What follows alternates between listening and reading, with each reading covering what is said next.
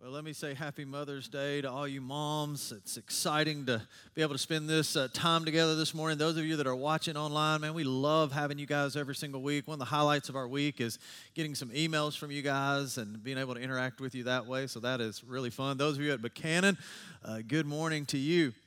You know, today, uh, obviously, it's Mother's Day, so we thought what we do, we're in the middle of a series through Hebrews, and so the thought was we would just uh, stop working through Hebrews and we would just kind of have a Mother's Day message because nobody knows the heart of a mother like Pastor Brady. I mean, that's just really, it's kind of where I'm at. But we were looking at, uh, looking at this passage, and I just think there's probably nothing better for any of us, and maybe especially moms, and what we're going to see today, because we're going to really see in Scripture how really the Lord wants to bring a greater rest into our into our lives, and I, I think that's what. I think that's what moms need because moms are worn out and rightly so. But I think as a culture, we're, we're all tired. Would you agree with that? We can tend to be stressed out uh, as a culture. We can tend to be uh, exceedingly anxious, discouraged, depressed, all those things. And so, what we're going to see in really Hebrews chapter 4 is how, really, as we trust the Lord more, we can move into a greater rest in our life. And so, I hope today you're encouraged. I hope today God does something in your life that really changes kind of really every dynamic uh, in our life because as we, we think about uh, relationships, you know, relationships are probably damaged most by our unrest. I think about that as a father. The times that I've probably been uh, a poor dad, it's really been probably because I was operating out of a place of unrest, just maybe tired in my life or just some unsettled things in my life. And so that, that's an important thing. We'll, we'll, we'll press into that a little bit today. But the folks that live on the eastern coast of Africa that speak uh, the language uh, Swahili, they have a word for Americans. Some of you are like, oh, that's cool. It's really not. Well, you're going you're gonna see. The word that they have for Americans is manzugu. And manzugu means one who spins around. So that's what they see. This is just a lot of activity, but don't seem to really be going anywhere. And, and the people that maybe have a hard time resting in, in, in many ways. And so today we're, we're just going to really see that when we're not operating from a place of rest, or really the greater rest that the Lord can give us, it damages our relationships.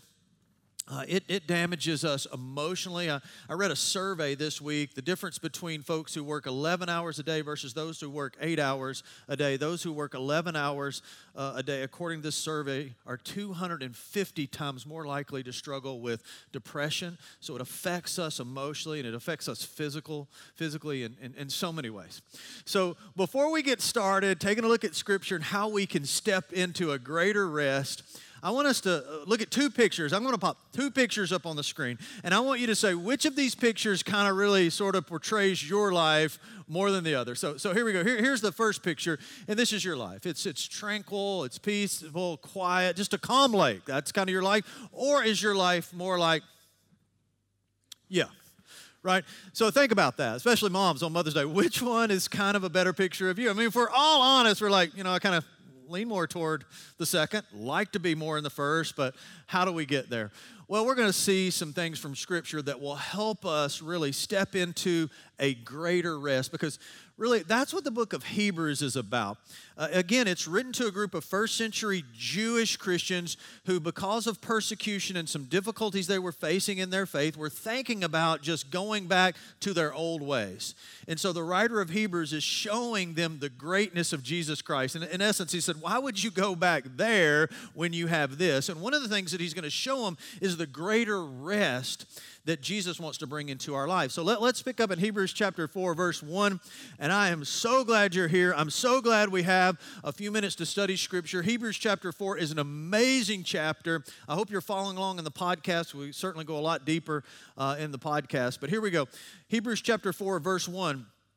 Therefore, since the promises of entering his rest still stand, now let, us stop after that first sentence. You're like, oh boy, here we go.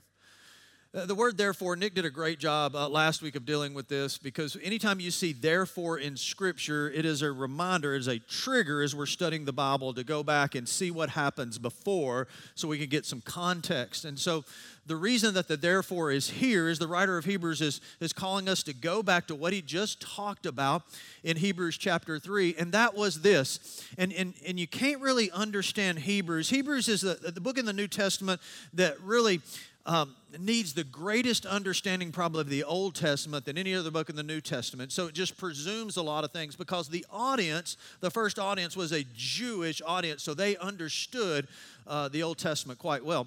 So in chapter 3, what he's talking about, he's talking about this first generation of Jews after the Exodus, meaning after Moses, after the parting of the Red Sea, they left captivity in Egypt and they were making their way to the promised land, the land of Canaan. The scripture says the land of milk and honey, and that was going to be their rest. The problem was, a whole generation, everybody from age 20 that walked through the Red Sea, everybody 20 and up didn't get in. They didn't get in because of their unbelief, because of their disobedience. Most notably, what, what the, the author is talking about here is an incident that happened in Numbers chapter 13. It records the, the incident. The children of Israel were very close to the promised land and Moses sent 12 spies. If you maybe had the privilege of growing up in church, you remember that story. He spent, sent 12 spies into the promised land to see what it was like, and they were going to come back and report. Uh, to all the people. And so when they came back, 10 of the spies gave a very negative report. In other words, this was land that God had promised, keyword promised to give them. It was going to be their inheritance, it was going to be their rest. And they said, We can't go in. The people that live there, they're too big, they're too strong, the cities are too fortified. There's no way we can do that. Now, they totally forgotten what God said He was going to do and all the things that God had done to get them there, right? And so, God, uh, in, in, in, His anger at their unbelief and their disobedience, uh, refused to allow them in. In fact, it would be 40 years until that whole generation died out before the next generation was able to go in and enter that rest, all right? And so, that, that's kind of what this story is built off of. So, let's go back and look at verse 1 again. Therefore, since the promise of entering his rest still stands, in other words, just like uh, these Jews that left Egypt had a chance or promised rest, so do you today, and so do we. Let us be careful that none of you be found to have fallen short of it. In other words, don't miss it, right? And I think there's, there's, there's so much that we talk about uh, in Christianity that, that, that is helpful and we need to focus on. But one of the things, uh, as it relates to entering into rest, we don't really talk about that that very much, and so we're we're not. Uh, so dialed in to what it's going to, to be like. Verse 2 For we also have had the good news proclaimed to us just as they did, but the message they heard was of no value to them because they did not share the faith of those who obeyed. Of the 12 spies who went in, only two, Joshua and Caleb, came back and said, Yeah, yeah, there, there's, some, there's some big dudes there. There's some fortified cities, but our God's bigger. Let's go. Let's do this. And the rest of the people wanted to stone them and kill them. But you see, what, what was different about Joshua and Caleb than the other spies? Their faith, their obedience. They trusted God enough to obey and act. You see, and so here, here's what he's saying. He said, Here's the problem. The problem is not that, that we haven't had good news preached to us, and that, that's certainly the way it is in our culture today. We've had, we've had the message preached to us. The problem, the reason that we don't enter into rest is because we don't apply faith to that. In other words, trusting God enough to obey, even in the difficult times. And that's why we don't uh, enter into that rest. Now, verse 3 Now we who have believed, in other words, trusted God, we who have believed, enter that rest just as God has said. So I declared on an oath in my anger. Again, this is a going back to Psalms chapter 95 and Hebrews, there's a lot of Old Testament reference. They shall never enter my rest because of their unbelief. And yet his works have been finished since the creation of the world. Verse 4 For somewhere he has spoken about the seventh day in this words. I love, I love this. Here's the writer of Hebrews who's getting a chance to write Bible, and he can't remember where the Ten Commandments are in the Bible. He just says somewhere it says it in the Bible. It's Exodus chapter 20, but he can't, he can't remember. He says it's in there. I mean, trust me, it's in there. Somewhere he has said on the seventh day rested from all, from all, of, all of, his, of his works. On the seventh day, God rested from all of his works. Now, let, let, let's think about what he's saying there. He's saying a lot in verse 4, and we'll get to it uh, in, in, in just a few moments. But one of the things as we think about the Sabbath, they would have understood the Sabbath probably much more uh, differently than, than we do today. The Sabbath was the fourth of the Ten Commandments, or is the fourth of the Ten Commandments, right? And, and what, is, what does the fourth commandment say? It, say? it says to remember the Sabbath day and keep it holy. For six days we labor, but on the seventh day we rest as unto the Lord. And so they would have understood that was a built in rest for their life. But I would say about the, the Sabbath for us today, I think it's the most accepted sin in Christianity today. I really do. Like, it's one of the top 10. Would you at least agree with me on that? Right? It's in, the top 10. But it's the most accepted sin in Christianity today. In fact, if you go to someone in your small group, right, you're in your small group, and um, yours, we used to be in small group together. Uh, we're not anymore. But anyways, that's cool. You're still in one. That's good. Way to go. We're in small group together, and so and he would have said, "Hey Brady, how's your week? It's been great. Had a great week. I have uh, successfully uh, lifted a lot of merchandise from some of the top stores here in Murfreesboro all week." You're like, "Whoa, you know, like that would be stealing, and that's a big deal, right? I mean, at that, he would push into that and say, dude, you don't do that. Like, we, we, don't, we, don't, we don't do that. I mean, that, that's, that's one of the top 10. Would you agree with that? That's not an accepted sin in the culture that we live in. Or, you know, if you ask me another question, How, how's your week been? Well, it's been good. I mean, the, the top five most difficult people in my life, I just knocked them off. I mean, they're, they're gone. Just took care of them. Well, we would say, Look, you don't do that, right? We don't, we don't kill people. That's one of the top, top 10. You don't, don't murder. The scripture's pretty clear on that. On stealing and murder, the scripture's pretty clear, right? Yeah, I was waiting for an answer. I hope, man. If not, this is get crazy. I'm out of here. Yeah, we would say that. But like remembering the Sabbath day and keeping it holy, not so much. I never will forget. I, I went and um, I preached at a uh, several times or taught at a corporation in, in Nashville, large corporation. They had all their employees in once a week, which is an amazing thing. Brought different people in to speak and. And I was invited to come several times, kind of in a row, got on a little rhythm there. And then the last time I got to come, um, the last time. I haven't been back since then. Um, I taught on Sabbath, like how important it was for all of us just to just to honor, remember the Sabbath, and just have a daily Sabbath where we just shut it down and rest as unto the Lord. And, and I, I remember the owner of the business, he got up and really poked fun at my talk. It was awkward right? And, and, in essence, it was just like this laughable principle that an American, right, a Manzungu, that, that we would actually take one day and really rest as unto the Lord. That's just this laughable concept, right? It's true, nonetheless. It's, it's biblical, right? So let's talk about this. How do we step in a great, into a greater rest? Because if you're like me, your life looks more like the second picture, right? The waves crashing in. I want my life to look more like the first picture. Anybody here with me?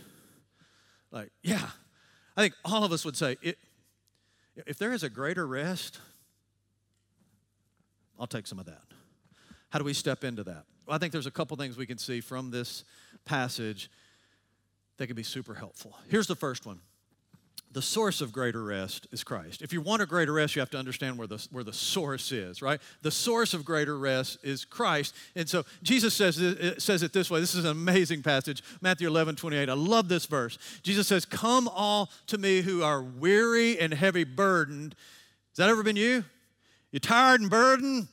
Yeah, right? Come unto me, every one of you who are weary and burdened, and I will give you what? Rest. I'll give you rest. The word there uh, can be translated shalom. It means it can mean peace. It, it can mean exemption from the rage and havoc of this emotional turmoil that, that you're in. I'll give you rest. So here's the point Jesus is the source of rest. And we might sit here today and say, Amen. We just don't live that way, right? Because we're just a nap away from feeling better, right? Or a vacation away um, Friday, Amy and I went. We went uh, hiking. We went kind of spent a day and, and went hiking with this really cool place and had box lunch and and um, there was two trails to hike and so we hiked one and then I noticed they had a, a grove of trees and they had uh, hammocks. I'm like let's try the hammocks. And she said, "We got another trail. There's two trails." I said, "I'm going to try a hammock." And so she sat down in her hammock and was reading and I laid down in my hammock, and I, I just remember asking this question Are you asleep? I sort of heard, like, Are you asleep over there? Like, you know the answer to that question, don't you? Whenever you ask that question, you obviously know the answer. And I said, Yeah, right? And, and, and, and I was, and it was, it was great, you know? But, but that's not what rest is. It's not that, that's a good thing. It is a part of rest, but it is so much more than that. Sometimes when we talk, think about rest, and I think that's where the business owner was, we think really rest is just laziness. Well, it's just not. It's not. Rest is living with supreme confidence in the supremacy of Christ. That's what it is. It's living with the supreme confidence in the supremacy of, of Christ. Rest is this it's both the calming of the storms that are raging in our soul, and it's also the ability to claim our inheritance as children of God. That's what this word rest means, which is so amazing. And that's why Hebrews chapter 4 is so cool. It's really saying that the, the children of Israel had a chance to move into the promised land and claim their inheritance. I mean, they were going to go into this land and they were going to get, be able to drink wine from vineyards that they didn't plant as a gift of God's grace. They were going to be able to live in houses and cities that they didn't build. They were going to get a chance to claim their inheritance, what was theirs. That's a part of what rest is. Here's what rest is for you it is the ability that, that God wants to give you to claim what is yours as a follower of Christ. And don't you want it?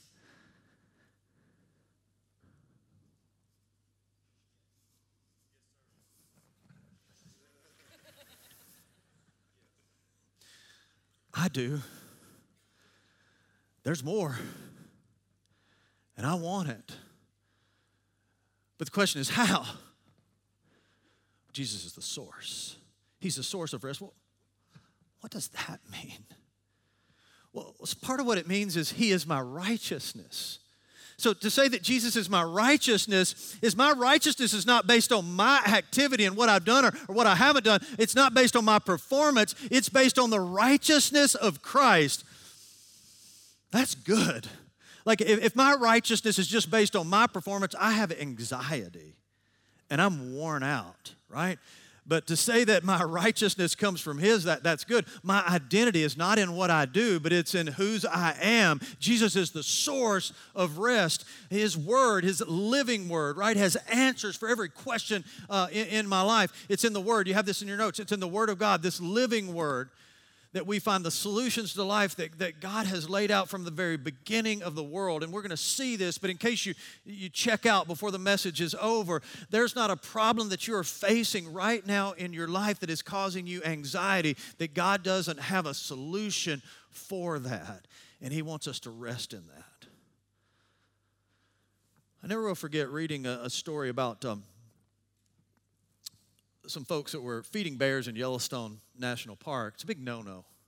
That, that's not something I've pushed the envelope on in my life, right? You know, like I'm not really into that because that seems dangerous, right? But folks do that. And, and so a park ranger was, and we were out there several years ago. It's a beautiful place, amazing place.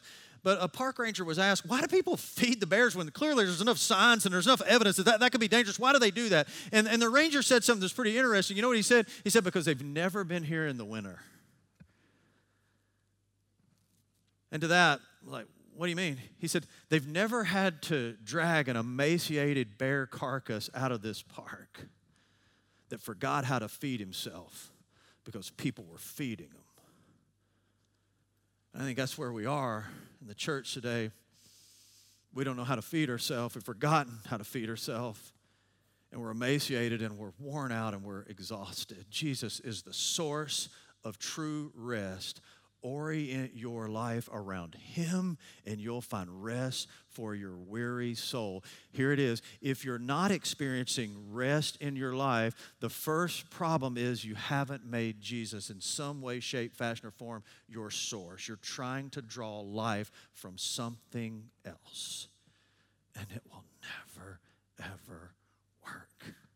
Number two, greater rest is absolutely necessary for spiritual perseverance. That, that's really the point of the book of Hebrews is Hebrews is a book that is calling us to persevere in our faith. And don't we need to hear that today?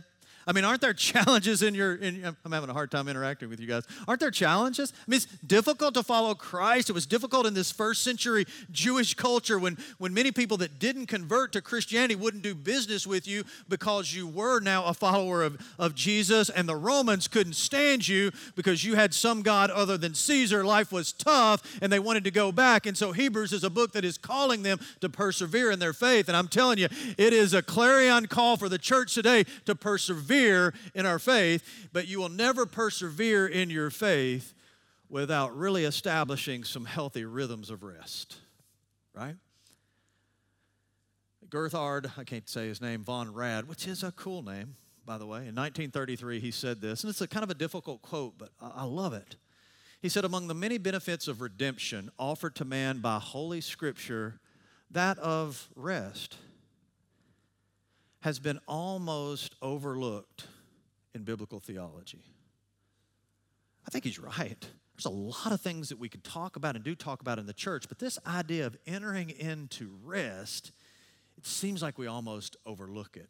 But if you play music, if you're a musician, you know about rest because when you see a piece of sheet music, what is built in are rest. Rests are built into that piece of music. And when you see, musicians, please help me stand up and unite. When you see a rest in the music, what does that mean? Stop, right? that was a little girl in the back. She got it. Stop. You don't play music during the rest. Would we all agree with that? You don't play music during the rest. But without the rests, there is no music. You see? And isn't that true for the melody of our life? Right?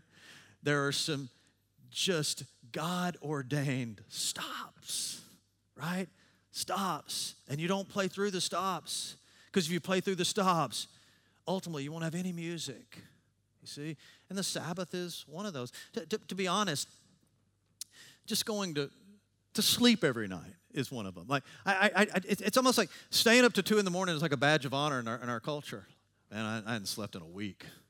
I'm like, I'm afraid of you.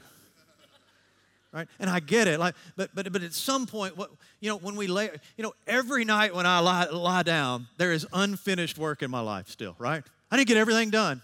But really, laying down for me is to say, God, I've done what I can do today, and I'm trusting you to do what I can't do. And I just, it's just a rest in that. It's just a rhythm of rest we have to build into, into our, our life, right? Because people disagree with this, and I'm just going to say this, and it creates a firestorm. If you don't take the God given rest that are built into life, I think many times what happens is we're forced to rest through some really difficult circumstances and situations right? I, I hear this sometimes. You know, Pastor Brady, it was the diagnosis, it was being downsized, it was COVID or whatever, and it saved my marriage. I began to be a dad for the first time. I finally paused long enough to really spend time with the Lord. You see? So you'll either develop this rhythm of rest that God has laid out, or if we're not careful, we're, we're forced to take the hard knock rest that God sends. But here's the, here's the, the amazing thing learning to rest in Jesus is really what supplies the strength for us to thrive. That's really the point of Sabbath. The point of Sabbath is this God is saying, I can accomplish more in the six days than you can do in the seven. Do you believe that? Because most of the church doesn't. Like, I got an email last time I preached on a topic similar. I got an email from a guy. He's a hard charger. Man, I love him. He's probably here today, and he'll email me again, which is cool. I'll say the same thing. He's like, man, I live in the real world, and and yeah, I, I get coming up and getting getting together and, and uh, you know, grabbing some time on Sunday morning and worshiping. But but in the real world, if I don't get it going on Sunday afternoon and get my schedule lined out for the week and start making all kinds of connections and getting things going, it's, uh, it doesn't happen in the real world. Well, this real world that you talk about, who created that? The God who gives us His Word to orient our life is the same God who spoke all of creation into existence, right? You either trust Him or you don't. You see, in, in essence, boy, this will not go over well. It's the final message of the weekend, so let's just let it fly. When we say things like that, when we just push through the rest that God has for us, you know what we're really saying? We're really showing we have an inflated view of ourselves, aren't we? And a deflated view of God. We're really saying, I'm way too important. This thing can't keep spinning without me. That's pretty dangerous, isn't it? It's a pretty dangerous place to be. Isaiah 30, 15. Listen to this. This is what the sovereign Lord, the Holy One of Israel, says In repentance and rest is your salvation, in quietness and trust is your strength. But listen to this last line. But you will have none of it right? You just won't hear that. This is such a tough lesson to learn, and that's why we are Manzugu, we're just spinners with no rest. True rest is, is, is not merely inactivity. I, I think that's why so many of us push back at rest because we think it's laziness. It's not. True rest is not merely inactivity, but is a posture that really positions us for a powerful movement of God activity in our life. You see that? That's what's taking place. Let's look at number three, just, just quickly. How do we step into greater rest? This is super important. You guys okay? Right. Some of you are slipping into rest right now, which uh, shows you're serious about the word. Greater rest comes when we quit working for our salvation. This is what exhausts the church probably as much as anything, right?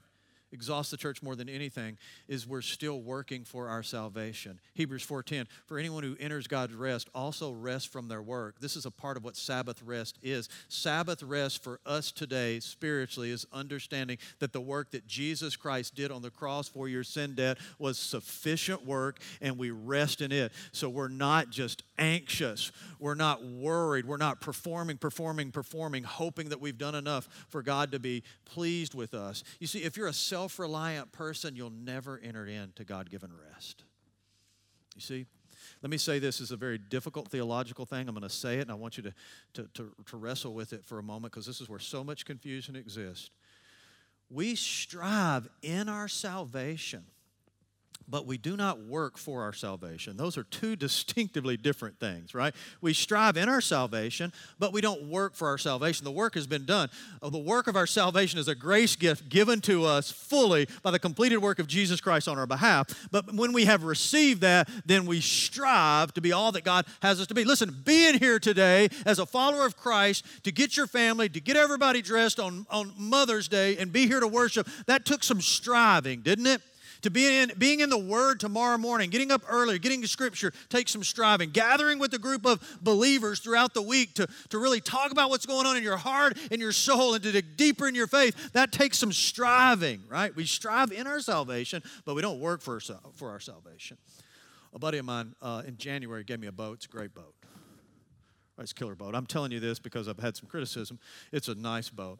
Um, it's a used boat. He got a new boat, and he gave me his older boat, which is nicer than my boat. But anyways, it's really nice. And so I, I you know, I pulled the boat around town. Somebody said, "Well, we must be paying you too much. Didn't pay me anything for this boat. It was a truck that you paid me for that I bought. That was, but not the boat.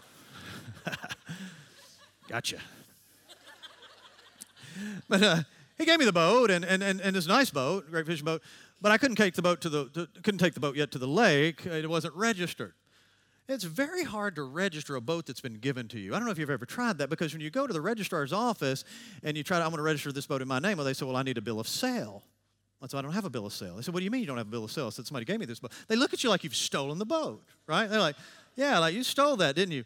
Honestly, I didn't. I had to call my buddy. You know, I didn't. I, I even called. I don't use the preacher card much. I said, I'm a pastor. I'm over here at New Vision. They still said, no dice. You stole it. It was hard. So took, I mean, it was some striving to get the thing registered. And, and so it's registered now. If you're in law enforcement, it's, it's registered. We got that.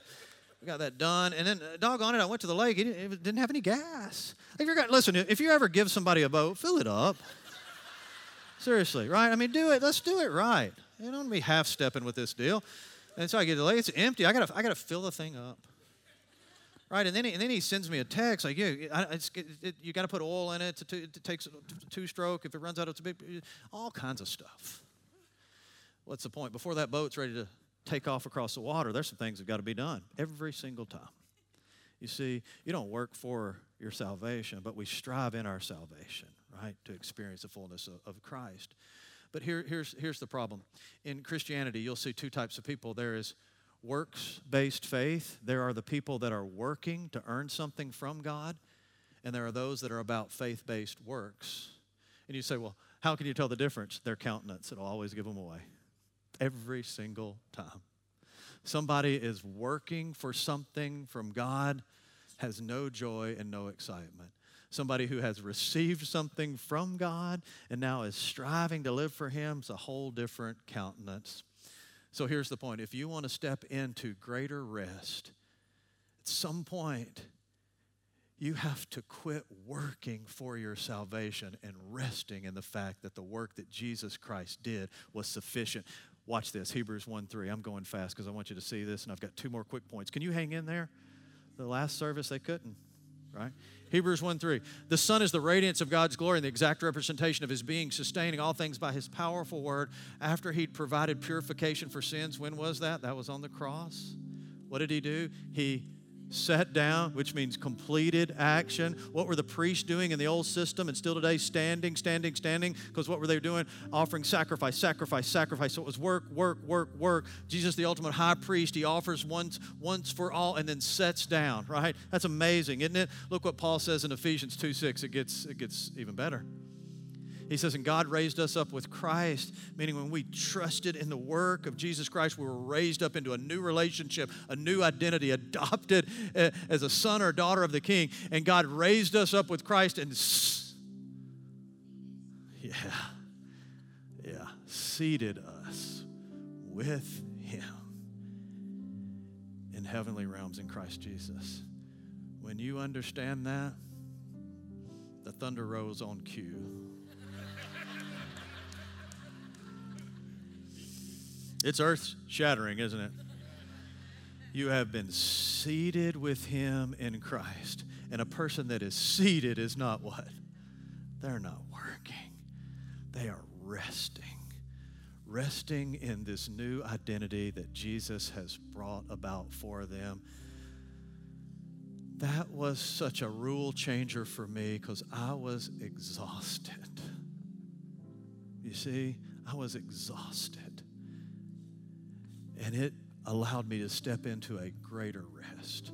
Number four, unbelief always destroys true rest. This is a, the heart of what the writer of Hebrews is saying, specifically with this generation that left Egypt under Moses' leadership, Red Sea parts, manna in the wilderness, but they never got in. Isn't that sad? None of them. They never got in. Everyone 20 years or older didn't get in. Why? Verse 16 of chapter 3 tells us, Who were they who heard and rebelled? Were they not all those Moses led out of Egypt? And with whom was he angry for 40 years? Was it not with those who sinned, whose bodies perished in the wilderness? They had a good start, but a good start doesn't guarantee a great finish. Look at Hebrews 3:19. So when they were not able to enter in, so we see they were not able to enter in because of their unbelief. Now, there's a difference between unbelief and doubt. Will a Christian experience doubt in their life? Sure. Christian will experience doubt in their life. John the Baptist, even at the very end, experiences a measure of doubt. Unbelief is different. Unbelief is this willful rejection, really, of God's of His will and His way. Watch this. Unbelief starts with a struggle with sin. It moves to defending our sin and ends up with us setting up camp in our sin. You see that? Struggle, defend, I just set up camp in it. And here's how you know you're beginning to walk in unbelief. And why is this so important? Because if there's any area of unbelief in my life, it is going to keep me from the rest, right? The rest, the greater rest that God has for me. Unbelief, uh, I'm walking in unbelief when I decide God's ways won't work. Right? That's really what we say when we push through a Sabbath, isn't it? It doesn't work, right? Or number two, we're walking in unbelief when we think God's ways are illogical. That just doesn't make sense right? And I only obey what makes sense. You're smarter with, than God. Good for you. Right? Or we fear missing out. Middle schoolers, high schoolers, college students. Like, I mean, that's you. I don't want to miss out. Like, to, to follow God means I'm missing out, and you're right. You're right. You follow Him, you're going to miss out on a ton. You're going to miss out on a ton of guilt, and you're going to miss out on a ton of shame. You're going to miss out on a ton of anxiety and a ton of discouragement. You're right about that.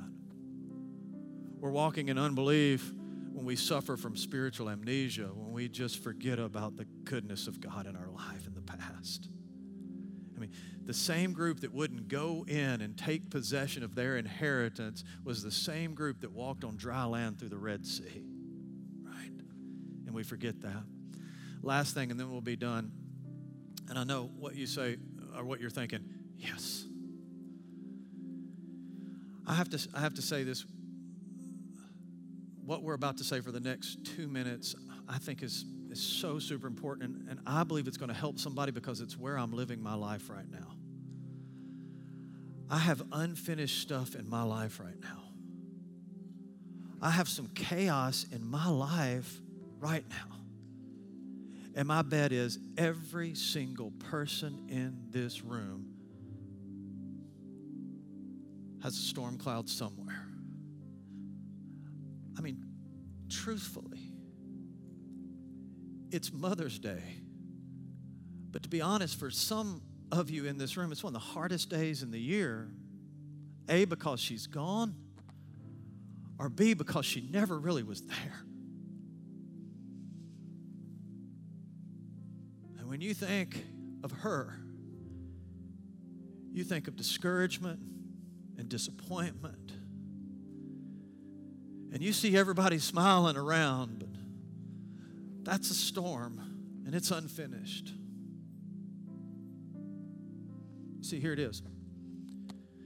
If you want a greater rest emotionally, here's how you step into greater rest living from victory equals greater rest. What do I mean by that? Living from victory equals greater rest. What do I mean by that? Well, it's what the writer of Hebrews is trying to say to us in verse 4. For somewhere he has spoken about the seventh day in these words On the seventh day, God rested from all of his works. What the writer of Hebrews is trying to pull out is he's differentiating the seventh day from every other day in creation of all six days because of all the other six days in creation, whenever what was created was made, it ended talking about that by saying, and there was morning and evening the first day, there was morning and evening the second day, but it stops with the seventh day and doesn't have that. Why? Because God is ruling from a place of rest. Victory is settled, it's not uncertain.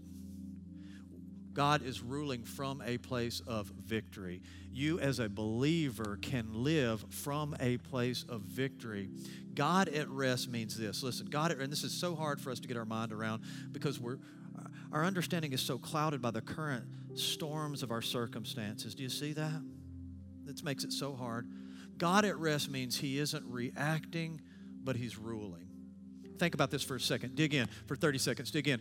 What, what, maybe the greatest crisis ever in the history of the world was when man rebelled against God in the garden. Can you think of a bigger one than that? Just off the top of my head, that's a. But did that spin God out and now he goes into reaction mode? What are we going to do? What are we going to do? He already had a plan in Christ, right? Before the foundations of the world, right? the Savior's there with his plan to come and redeem mankind. So, what does that mean? I'm going to share a quote with you that through the years everybody has shared from great theologians to musicians like John Lennon. I think it's the believer can truly say this.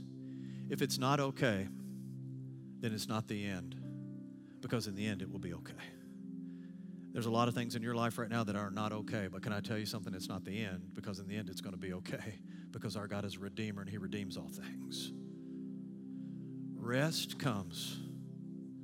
Rest comes when we realize there is already a God given solution to the current situation that you're in. That's where rest comes. And some of you say, well, listen, I, I, I don't believe that, and I, I don't think that everything's just going to work out perfectly in this life. Well, go ahead and read Hebrews chapter 11, the great hall of faith. It didn't, didn't all work out perfectly for them, but in the end it did. It's because they stepped into their true rest in the kingdom, right? Think what this means for you. Think with me what this means for you. In any circumstance and situation that you are facing right now, just put it up there in your mind. Would you just put it up on the screen of your mind? A broken relationship. That's forefront. A rebellious child, a dreadful diagnosis, an overarching fear. Put it up on the screen. But let me tell you what stepping into his rest means. That in any circumstance and situation that you are currently facing, God has already, in His sovereignty, worked out the solution. So it means you can rest in the midst of the storm. Doesn't mean He isn't going to cause you to, to strive and to repent of some things and do some work, but I can rest in the midst of it. I don't have to fix everyone. Does that help you? You don't have to fix every broken person in your life, right? Some of you, you've got a son or daughter, they're 35, you're still trying to fix them, right? There's a better fixer than you. Rest in Him? Can I just tell you, this is helping me so, so much with the unfinished things in my life right now that really drained me of so much of my energy in my life. It's just resting in the fact that our God's a redeemer. And his story of victory is going to play out. Hebrews 4 1, let's close with this. Therefore, since the promise of entering his rest still stands, all across this room, we're all standing right at the edge of a greater level of rest. For some of you, it's resting in the sufficiency of Christ for the first time to step into your salvation. For others, it's just some emotional rest in your life. For some of you, as a believer, it's just stepping into some physical rest. You've just been playing through the rest that God has in the melody of your life. We're all so close, but don't fall back through unbelief. Therefore, since the promise of entering his rest still stands, let us be careful that none of you be found to have fallen short of it. What is the greater rest that God has for you? Would you trust him in it? Would you trust him in it? Father, we love you and we praise you. We thank you that you are the source of all rest. God, thank you that we'll never be able to persevere without rest. Lord, thank you that we can rest from our works. We don't have to work for our standing with you. We rest in the work of Christ. God, through the power of your Holy Spirit, show us areas of unbelief that are keeping us from entering into greater rest. And God, for the storms that are present in our life right now, Teach us to rest in the fact that you're not reacting, you're still ruling. And if it's not okay right now, it's not the end. Because in the end, it will be okay because of who you are and what you're going to do. In Jesus' name.